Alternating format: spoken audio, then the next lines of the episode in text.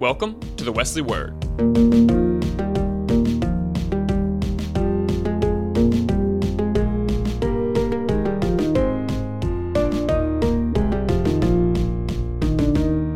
We looked at the first week, um, like ways to sort of find joy even in the midst of adversity, and we looked at um, Paul talking about um, sort of finding the silver lining, um, looking at um, asking God, how, God, how can you wring the good out of this adversity? How can you help me find the opportunity that is there?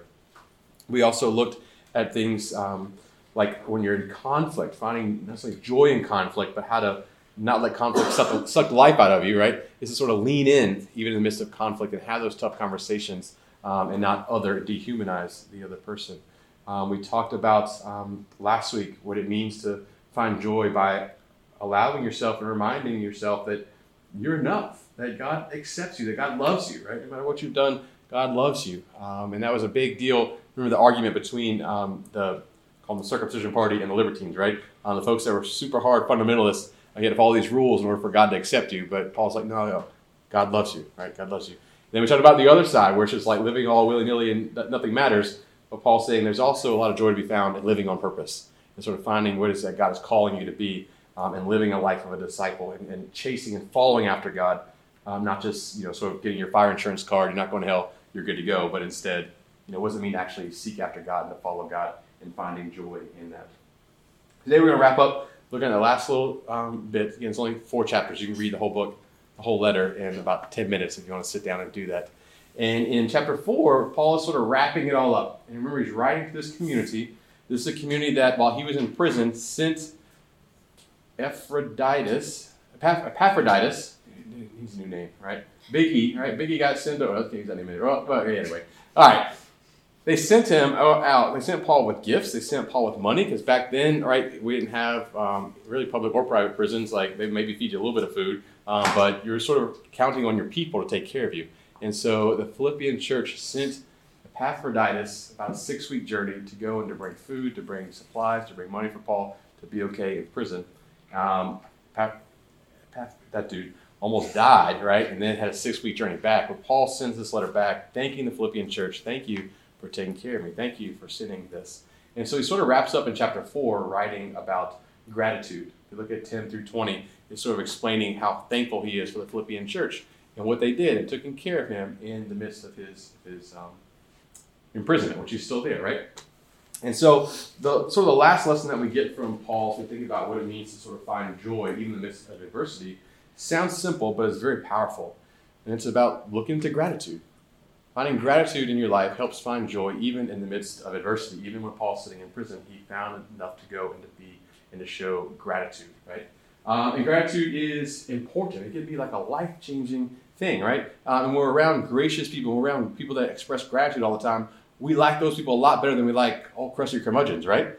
Right? Everyone in your life, they're like everything is down, like you know, they're just you know not going through a season of downtime, but just aren't thankful for anything. Um, maybe they take you for granted you're in relationships, right? And there's just never a pleasant thing, never a thank you that comes out of their mouth. You feel taken for granted, and sometimes those kind of suck and drain on you, right?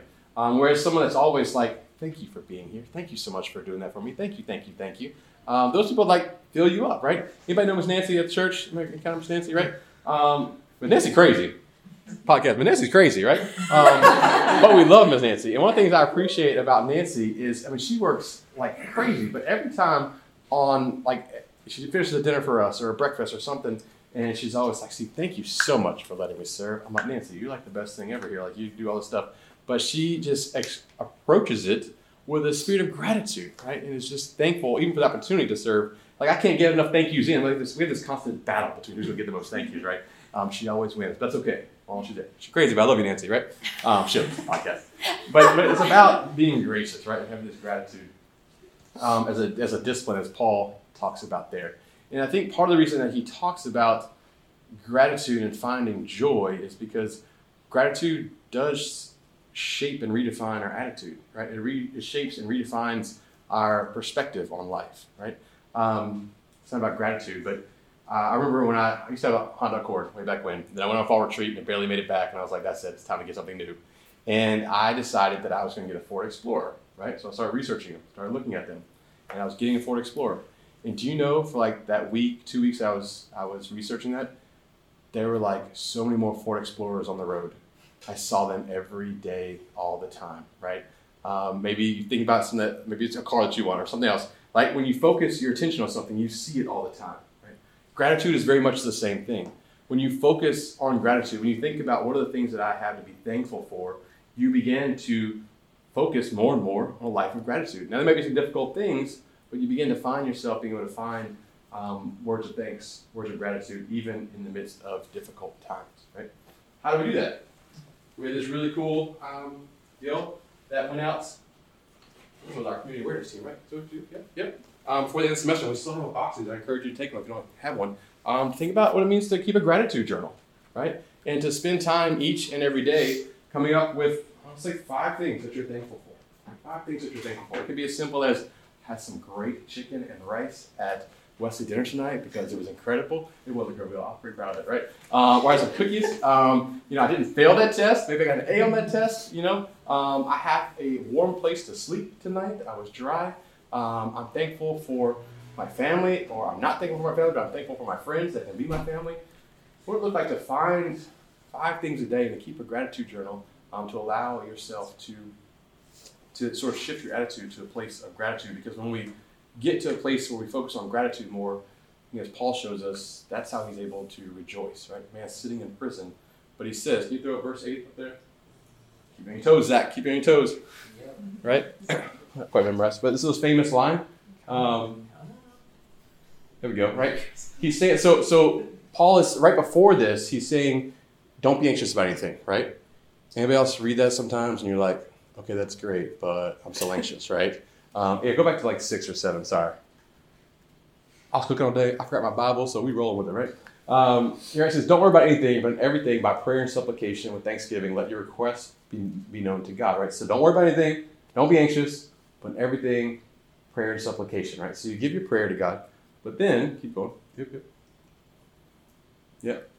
And as you do that, the peace of God, which surpasses understanding, will guard your heart, right? So you go to God in prayer and everything. You may be anxious, but go to God in prayer. And then it gets eight. Clicker. Right? There's that gratitude piece, right?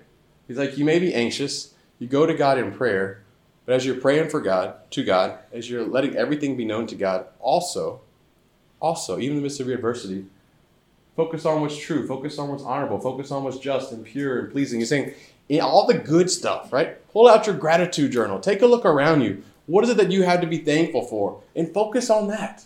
Even in the midst of the hard time, even when relationships are falling apart, even when school is crashing down upon you, even like, oh my gosh, I'm not gonna get a job, or I got fired from a job, or my friends hate me now. What's the good that's there? What's pure? What's there that you can be grateful for? Focus on those things. We're gonna work on life as well. But if you take the time to look around and to see what is it that I have to be grateful for, it begins to reshape your attitude. And even when you're in conflict, even when you're struggling and trying to figure out who you are, you begin to find joy even in the midst of adversity as you focus your life in on gratitude. Right? But it's not just gratitude for like the things that we have as people of faith, right? It's also important, and Paul taught us in prayer, that we are thankful to God. Right? we give thanks to God. Before we give thanks to God, I was reading some research. Don't forget this. Um, someone maybe we're in Europe, right? We still count their research. It works, right? Um, but they were talking about how um, they did like a, um, it, was a, it, was a, study, but it was simple with like the gratitude journal, right? And they had folks um, that were dealing with some health issues, um, like one was like sort of control, just doing nothing, and then the other people just simply kept a gratitude journal. And they said it was amazing the health benefits of folks that lived a life of gratitude, that took the time out to take a deep breath and to go into to move in, right? Um, I feel like I experienced that today. Quick side note. I was stressed, y'all. Real stressed. Why? Because I had to cook two meals. What's the big deal? No big deal, right? Two meals. Speaking tonight. Um, had some meetings I was going to do. I'm doing a wedding tomorrow, or rehearsal tomorrow, and a wedding on Friday. And guess what's doing tomorrow? It's raining. And guess what the wedding is? Outdoors, right? It's going to be cold. All this kind of stuff. And by 10 o'clock, I was like, like I was having like, you know, I had to like calm myself down. And I was like, see, just, just breathe, right? All you got to do is cook tonight. You get to speak. You get to spend time with people that you that you love and you know and begin to like not let the anxiety and the stress take over, but to stop and think, I get to hang out with students for a living. I get to spend my day cooking, which I love. I get to hang out with people in the kitchen and do that. And as I begin to like let the stress go away, but talk about you know, focus on the good things in my own little gratitude journal in my head, things begin to change. You think about your faith walk and your faith life with, with God. Um, what would it look like to live a life of gratitude even in your faith life? Right? How often do you give thanks to God? Right? Or how often do we just go to prayer when something goes down? Right? My life is messed up right now. I need you. Right? But do we go daily and give God thanks for the things that God gives us every day? Right? Uh, I learned from another pastor, and I talked about it before, um, especially back when I was preaching the vine. Um, but the very essence of worship is simply saying thank you. Thank you, God, for the breath in my lungs. Thank you, God, for creating me. Thank you, God, for opportunity to be here. Right? What it look like in your spiritual practice to let gratitude become a discipline in your life? You got five fingers, right? Everybody hold up a hand, right? You left, you righty, whatever, right? Right? What would it look like for five times a day, right? You wake up in the morning, most likely, we all woke up today because I see you, right? Um, maybe eat breakfast, maybe do lunch, you put your hands down. Uh, maybe you do dinner, and then you go to bed. What would it look like for five times a day to live a life of gratitude within your, your faith life, right? And nothing fancy, right? You could just simply wake up and pray these words Thank you, God. You can have breakfast and simply pray, Thank you, God. Have dinner, have lunch, and simply say, Thank you, God. Dinner, thank you, God. Go to bed. Thank you, God, for another day. Now, as you go more and develop more your faith or get that practice, maybe you go a little bit more, right? Um, you know, thank you, God, for getting me up, me on my way. Um, but what would it look like to, to practice this over the next couple of weeks and try it five times a day? Right? It could be a simple prayer of thank you, um, thank you, God, little breath prayer, or to go deeper and to see as you focus on giving God thanks for the things in your life, as you maybe keep a, again, there's plenty of these over here, you're welcome to grab one or keep one in your mind or write one down in your notes every day, and to keep a gratitude journal as well to see how much your perspective change over the course of the next few weeks. You practice a daily discipline of giving God thanks for things that God's done in your life, but also, even as the hard times, you can go back and look at this, think, and begin to focus yourself on those Ford Explorers that are coming all around, around you, right? But to give yourself over to gratitude and see how that might shift and see how joy might begin to, to bubble up in there. Yeah. That's what I got. Real quick. Um, yeah, let's pray. Good and gracious God, we love you and we thank you. And we give you thanks for the things in our lives, for the good things, for the big smiles, for the little smiles. And I'm going to pause real quick. And I'm just going to allow us about 20 seconds of silence where we're just going to speak to in our hearts and to rattle off one, two, three, four, five things that we can give you thanks for. But it may be breath that fills our lungs, maybe something big that's happened, could just be another opportunity to spend a day in your creation. And God, within our hearts, we spend this time to give thanks to you.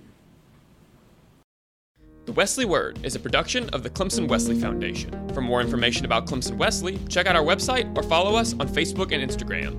Until next time, get out there and love your neighbor.